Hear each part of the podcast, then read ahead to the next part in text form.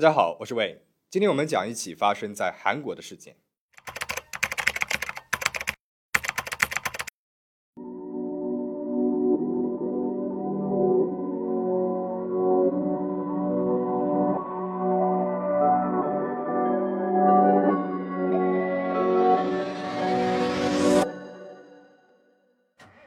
一九九八年三月二号凌晨一点，韩国富川市的消防队接到了一个火灾报警电话。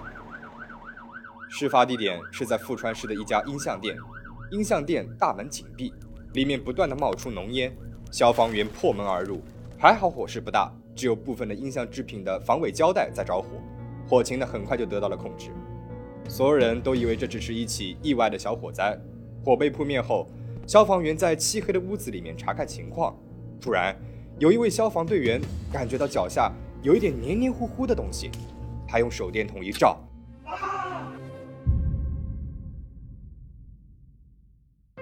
只见地上有大量的血，已经凝固了。一个人倒在地上，全身被绑带和胶带严严实实的绑着，好像是一具木乃伊一样。面部已经被打到认不出样子来了，身上也有很多处骨折，简直就是惨不忍睹。确认身份之后，证实了这具尸体正是音像店的主人，三十九岁的金某。警方最开始的判断是，这应该是一起想要销毁尸体的纵火杀人案。但如果是这样的话，那现场有太多说不通的地方了。首先，如果这是一起普通的强盗入室杀人，那他怎么会把尸体绑成这样？怎么说都得花上好几个小时，似乎是没什么必要。然后，受害者被打得面目全非，很像是生前受到了拷问。一家小小音像店的老板，又能有什么样的秘密值得这么残忍的拷问呢？而最令警方感到难解的是，现场没有任何侵入破坏的打斗痕迹。金某也没有任何反抗的迹象，甚至在尸检报告当中，他的体内都没有查出任何的酒精或者是药物，所以死者是在意识清醒的状态之下被绑成了这个样子，遭受了凶残的对待，却没有做出任何的反抗和挣扎。不管怎么说，从现场判断来看，这个凶手很有可能是和金某认识的。那么会不会是金某在生前欠下了大量的债务，被追债人报复了呢？警方很快就着手调查金某的财务状况和人际关系，不查不知道，一查才发现，金某在几个月之前买了巨额保险，如果是头部受了伤，他可以获得赔偿八千万韩元，也就是差不多五十万人民币；如果他遇害，可以得到四亿韩元的赔偿，也就是大概两百五十万人民币。而受益人正是金某的妻子，三十六岁的林某。警方马上把林某列为了第一嫌疑人，但是经过询问。发现林某根本就不知道金某投保的这个事儿，而且他还有非常明确的不在场证明。案发的时候，他正和小区里面认识的大妈们在一家酒屋里面喝酒。案子一下子陷入了僵局。林某有很明显的作案动机，但是他没有作案的时间，而金某好像也没有其他的仇家了。就在这个时候，新的嫌疑人进入了大家的视野当中。案子发生之后，警方立即封锁了音像店，新闻也在大肆报道这起离奇的案件。而在案发后连续好几天，总是有一个二十多岁的年轻男子在音像店附近晃悠，警方就开始着手调查这名年轻男子。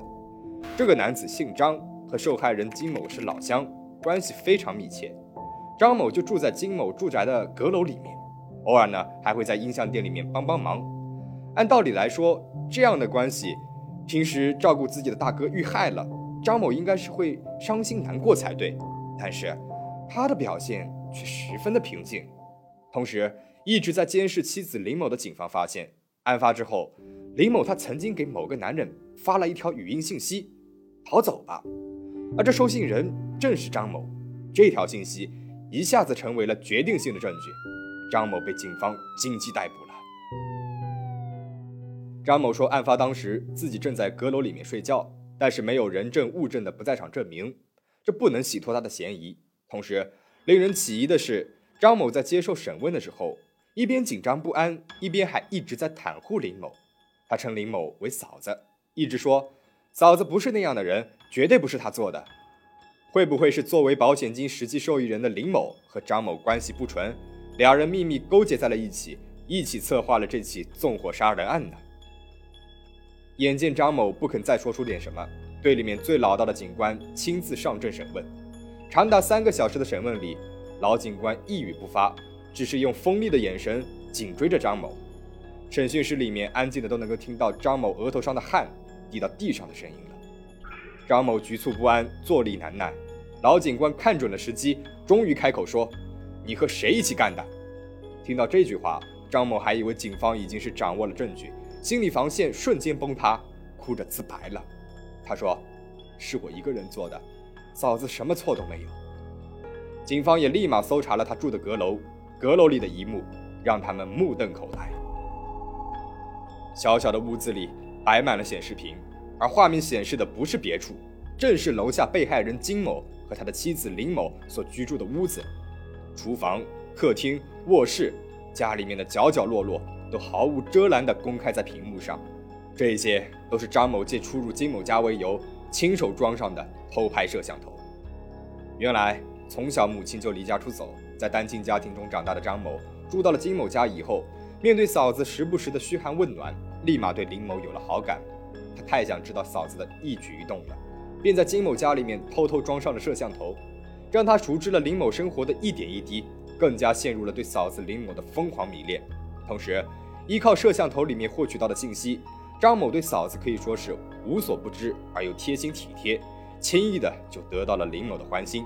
就这样，两人互相依靠，发展成了男女关系。调查进行到这里，案子似乎马上要水落石出了。这应该就是一对关系不纯的男女为了骗取保险金而犯下的普通情杀案。但是，随着对张某的深入审问，案件又突然转向了一个令众人难以预料的方向。为了调查杀人动机，警方开始进一步的审问张某：“你为什么要杀害金某？”张某却说：“我只是按照大哥的指示来做。”大哥，什么大哥呢？张某说：“就是死掉的大哥啊。”按照张某的陈述，案发三天之前，被害人金某找到了张某，说店里面的生意周转不开，已经欠下了一大笔的债务，想要请张某帮忙伪装一个强盗入侵事件，由此骗取头部受伤的保险金。金某和张某约好，在不威胁金某性命的前提之下，张某伪装成强盗，把金某的头部打出一些轻伤来。金某呢，从保险公司拿到八千万韩元的保险金之后，会给张某三分之一的报酬。那一天，为了不对金某的脑袋造成致命的伤害，张某给金某的脑袋缠上了一层又一层的绷带。但是每次张某要打金某，金某都会不由自主地抬起手臂来遮挡。于是干脆，他把金某的全身都用胶带牢牢地固定住了。为了防止打到金某的眼睛上面，张某还拿了一张床被子蒙在了金某的头上。在一切准备完成之后，张某声称。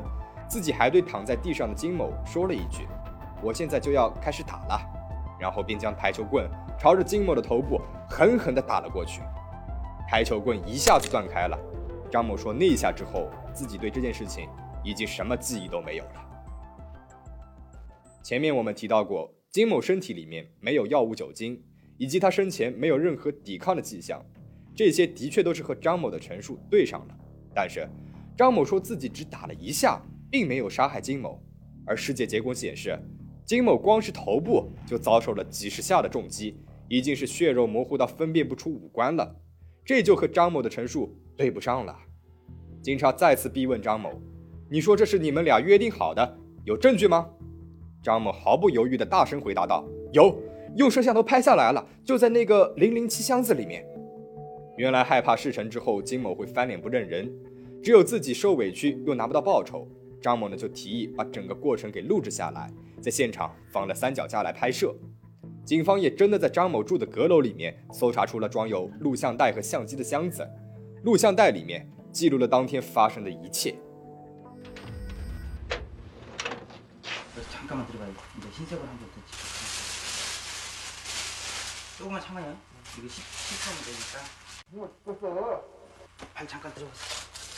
录像带和张某的陈述是一致的，他帮金某全身包好胶带，还用被子保护好头部之后，甚至毕恭毕敬地和大哥金某请示着：“大哥，我现在就要开始了。”只见张某用台球杆子敲打过后，然后张某就走到了摄像头之外。看到这里，警察们陷入了巨大的疑惑当中。录像带记录下来的内容和张某的陈述完全一致。如果张某没有说谎，那被害人金某最后到底是怎么惨死的？又是被谁给残害的呢？但接下来的视频画面让所有的在场的人都陷入了极度的冲击之中。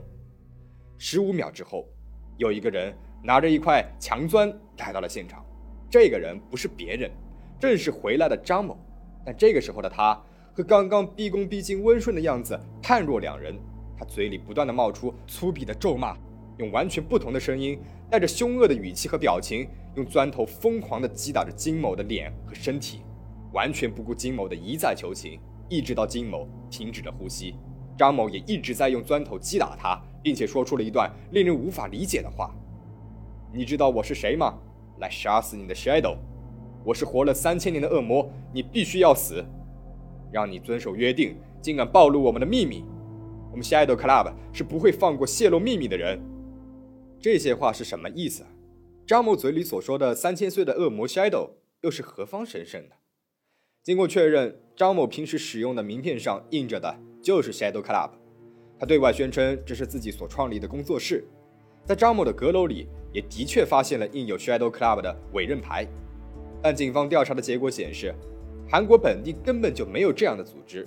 张某所说的 Shadow Club 是一个幽灵组织，也就是只有他自己一个人的组织。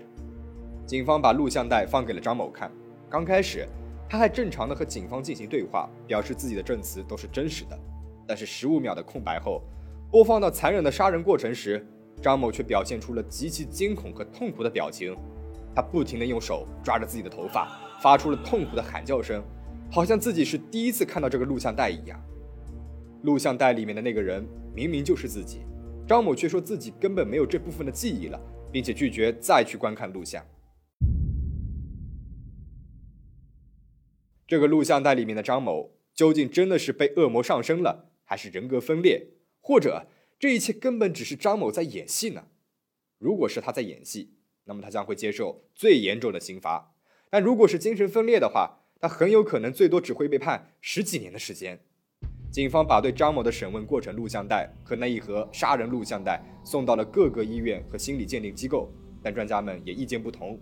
有的人认为是精神错乱导致的人格分裂，而有的认为这完全是张某自导自演的一出戏。最终，法院采纳了张某自导自演的说法，认定从金某开始提议骗保一事开始，张某就已经在策划这起犯罪了。张某的犯罪动机也非常明确。平日里，他通过偷拍摄像机观察到了金某一家的生活。嫂子林某一直在承受着金某的家庭暴力，对嫂子的爱让张某对大哥金某渐渐产生了极度的厌恶，产生了想要拯救嫂子的想法。金某的骗保提议对张某来说无疑是一个再好不过的机会了。而那个录像是万一之后被抓到了，可以用来证明自己精神分裂、逃脱刑罚的工具。张某做完这些之后，便在店里面放了一把火，想要毁尸灭迹，然后离开了店里。最后，张某因极其恶劣的杀人情节，被韩国法院判处了无期徒刑。在他服刑二十二年后的今天，案件也依然很有影响力，被韩国的综艺节目《犯罪现场》作为素材重新创作，又引起了几波讨论。但这个案件的众多疑点，到今天也依然没有人能够解答。疑点一。这真的是一桩有计划的犯罪吗？法庭判断，嫌疑人张某一开始就已经计划好了要骗取保险金，杀害金某。但是在骗保一事之中，张某并没有主动权，只是接受了大哥金某的提议。比起有计划性的犯罪，视频里面十五秒的空白，随手拿回来的墙砖，更像是张某突发性的行为。会不会是在用台球杆打了那下之后，张某想要拯救嫂子和对金某的厌恶感一下子就爆发了？从而发生了接下来的冲动型杀人行为呢？疑点二：为什么要留下证物呢？